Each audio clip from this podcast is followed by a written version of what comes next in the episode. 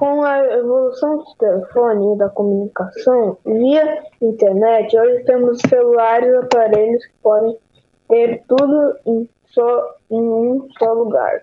Com ele fazemos ligações, mandamos mensagens, pagamos contas, jogamos, ouvimos música, assistimos vídeos, aprendemos caminhos, lemos e-mail e muito mais antigamente os celulares fazem apenas ligações e os aparelhos eram pesados e além de grandes e caros.